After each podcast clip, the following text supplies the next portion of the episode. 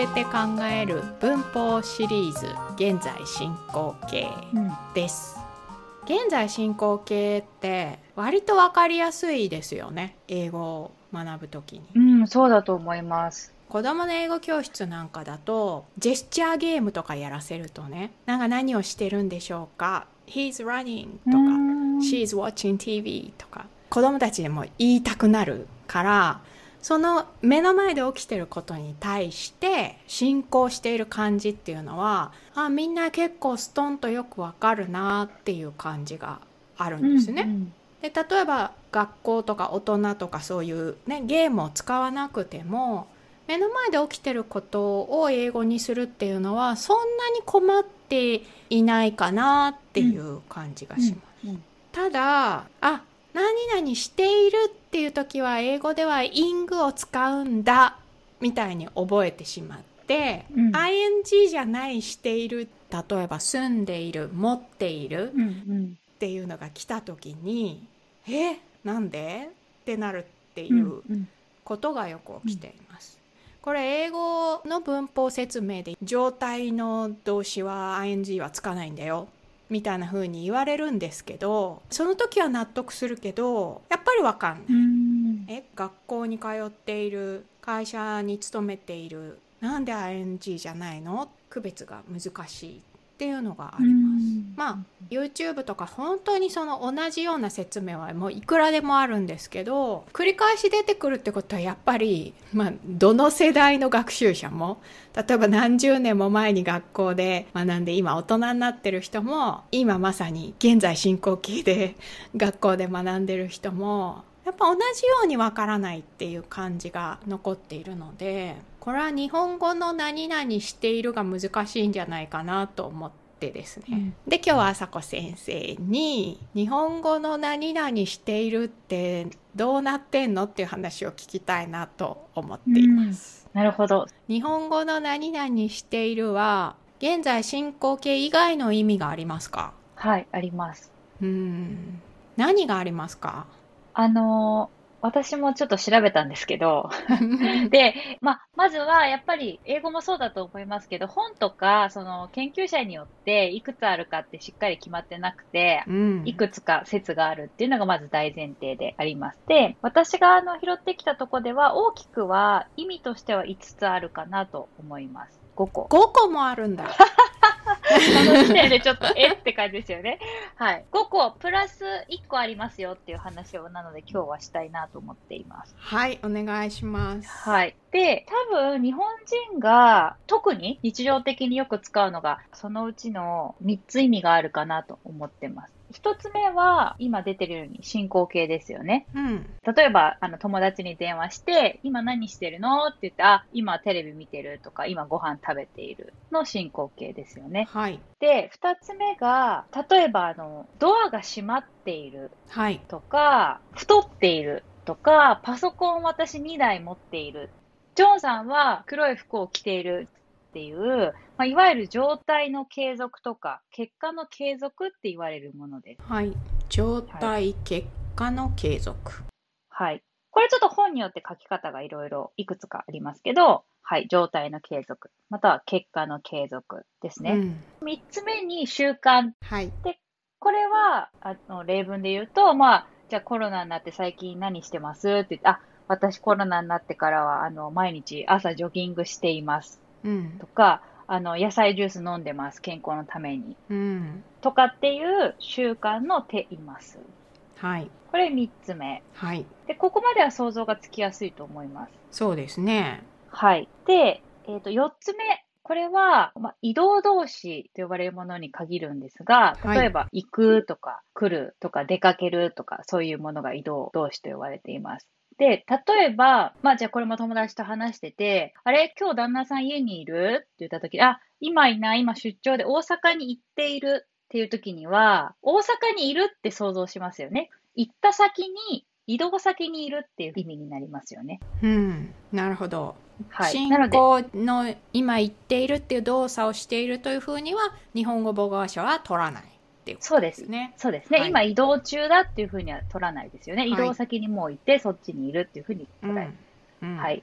だけど、これも、あの、テイルを使うという意味で、ちょっと4つ目に分けました。はい。で、5つ目、これが経験の意味です。はい。で、例えば、まあ、映画好きの人と話してるときに、北野武さんの映画の話になって、あ、私はあの、北野監督の映画映画は全部見てるよ。うんまあ、これ経験ですよね。あと、他の例文で言うと、あ、あの人はもう6回も結婚しているよ。これも経験のテイルですよね。今やっていることではなくて、意味としては経験になります。この、これで5つです。はい。で、ここまでが意味が5つありますよって話で、プラス1個でテイルをよく使う動詞っていうのがあります。で、これはもう、なんでしょう、その動詞が使うときにはテイルで使うのが普通だよねっていう言葉で、例えば、あの人はめっちゃ頭良くてズバ抜けているとか、何その話、ほんと馬鹿げているよねとか、これズバ抜けるとか、馬鹿げている、優れている、こういった動詞はいつも基本的にテイルをつけて使うっていう、そういう動詞もあります。似ているとかもそうですか？山田さんは鈴木さんに似ているとあか、そうですね。似ているもそうです。うーんで、まあちょっと補足すると、この今言ったような動詞っていうのは、こう時間の概念が含まれてなくて、ある状態であるっていうことを使うときの動詞が、この今言った6個目にはなります。でも意味というよりかは、その動詞の特性でいつもテイルを使うっていうパターンですね。これはなので数としてはすごく少ないと思います。なるほどなんか定番のっていうことですねそうですね。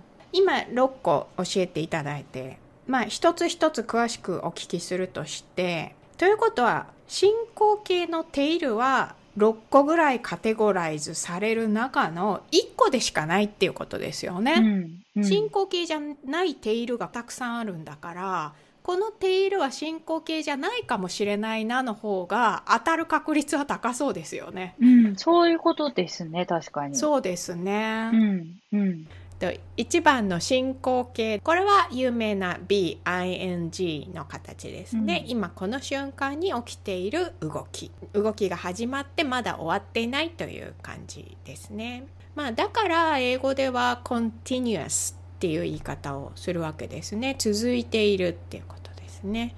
でちなみに進行形は progressive っていう言い方もあります。これの方がなんかこうどんどん動きがこう変化していく感じが出ていると思いますが、どちらも使えますね。で難しいのは BING じゃないているの話なので2番以降ですね、うんで状態結果の継続例は何でしたっけ？例えばドアが閉まっている、うん、太っている、うん、黒いシャツを着ている。なるほど。結婚しているっていうのは経験の例として6回結婚しているが出てきましたけど通常の結婚しているはここに入りますか？そうですね。噛み砕くと何かが前に起きてそのまま今に至ってるっていう感じなんですかね？そうですね。この二つ目の状態とか結果の継続の意味になるのは、変化動詞とか瞬間動詞、プラステイルの時にこの意味になります。変化動詞って何ですか？これもなんか変化動詞っていう人がいたり、瞬間動詞って呼ぶ研究者がいるんですけど、どんな動詞かっていうと、例えば、ドアの例でいくと、これからドアが閉まりますの。ドアが閉まりました。その後にその状態がずっと残っている。ドアが閉まったという状態が続いていますよね。うん閉まります閉まりましたそのままであるそうです、うんそうです。黒いシャツの例も、まず服を着ますよね。これから服を着ます。はい、服を着ました。うんその後は、その黒いシャツを着ている状態が続いてますよね。なるほどとはいえ文脈によるじゃないですか。着ていますってトリッキーな例の一一応一つに入っていて文脈で判断されるから。ジョンさんは黒い服を着ています。だと、今見てて、本当に着ているっていう動作の時もあれば、着ました、その状態でいますっていう時もあるので、これ文脈判断なんですよね。へえじゃあそれは日本語ネイティブでも文脈なく音だけで例えばその文を聞いたら今目の前でドアが閉まってるのか今ジョンさん着替え中なのかっていうふうに思ってもしょうがないってことですか？そうですね。ドアの例は多分かなり特殊な例ですよね。今ドアが閉まります。閉まっています。閉まっています。みたいな。実況 実況のすごい特殊な例だと思いますが、ないことはない、ないことはない。なるほどじゃあやっぱ区別がないのかな？感覚的には。今起きてることともう起きてしまってその状態のままであるっていうのは日本語を使ってる私たちは区別していないかもしれない。そうだと思います。うんというのはその日本語教師が学ぶ文法ってありますよね。うん、私たち日本語母語話者はこの区別学んでないですよね。うん、うん、知らないです。知らないですよね。そう。なので、このことを考えたことがあるのは日本語を学習してる人か日本語教師だと思いますね。うんそうなると日本語母語で英語を学ぶっていう時に急に英語ではそこ分かれますよって言われてもすぐ対応できないのはしょうがないですよね。考えたことないから。そこ違いがある。っそうですよね。たただどの日本人の人もいやでもこれは今起きてる進行形なのか状態が継続してるのかどっちとも意味ですかって聞かれたら大体わかると思うんですよ、うん、なのでやっぱりしてるっていう言葉の形から入っちゃうと難しいと思うんですけど意味ってなると、あの、日本語教師養成講座でもほとんどの人がわかるので、わかるっていうことなんだと思います。そうですね。英語の文法の時もその説明をされて、その説明が理解できないわけではないんですよね。ああ、なるほど、そこが違うんだな、英語では分かれているんだなっていうふうに理解はできるんですけど、そこから離れると、やっぱりているに頼ってしまって、ているってことは ing 使うのかなっていうふうにむくむく出てきやすいっていうことですね。なんでもう起きたことでその状態のまま今も保ってるっていうことですね。うんうん。日本語では見た目区別がないんですけど閉まっている太っているっていうタイプのテイルとパソコンを2台持っているジョンさんは黒い服を着ている。この辺りのテイルっていうのは英語では分けて考えた方が良いかなと思います。ドアが閉まっている太っている結婚している。これは英語では形容詞で表すような気がします The door is closed、He is fat I'm married っていう感じですね。あえて進行形にして実況中継みたいにね今ドアが閉まっています。むくむく太ってきています。やだ、はい、っていうのもまあ言えなくはないのでそう言いたい時は The door is closing とか The door is being closed っていうのがすごく臨場感がありますね、うん、えー、太ってるのもなんか例えばねこう空気入れて膨らますような人形だったら「He is getting fat」みたいなこともね、うん、なくはないかもしれない。です、うん、ただまあ普通ではないですよね。あと,、えーと、着ているは英語にしてみるといろいろ考えられるなと思うんですけど例えばジョンさんは黒い服を着ている。John wears black.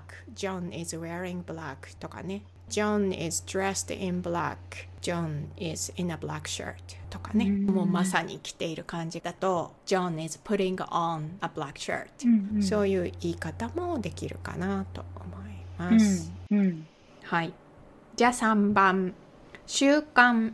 毎朝ジョギングしています。ジョギングしています。なるほど。これはなんか毎朝のおかげで習慣になってるような気もするんですけどあ、そうだと思います、基本的には。えー、でも、習慣の話するときにしています。毎朝ジョギングしています。毎朝ジョギングをします。どう違うんですか？そう、それ、複しつけちゃうと、もう両方とも習慣だと意味としては受け取れますよね。ああ、じゃあ、毎朝の方が強力なんだ。うん。じゃあ習慣を言う時は毎日とかいつもとかそういうのをなんか補わない限りネイティブであっても一番の信仰今まさにしてるのか習慣としてしてるのかの区別はつかないってことですかね。文脈だと思います。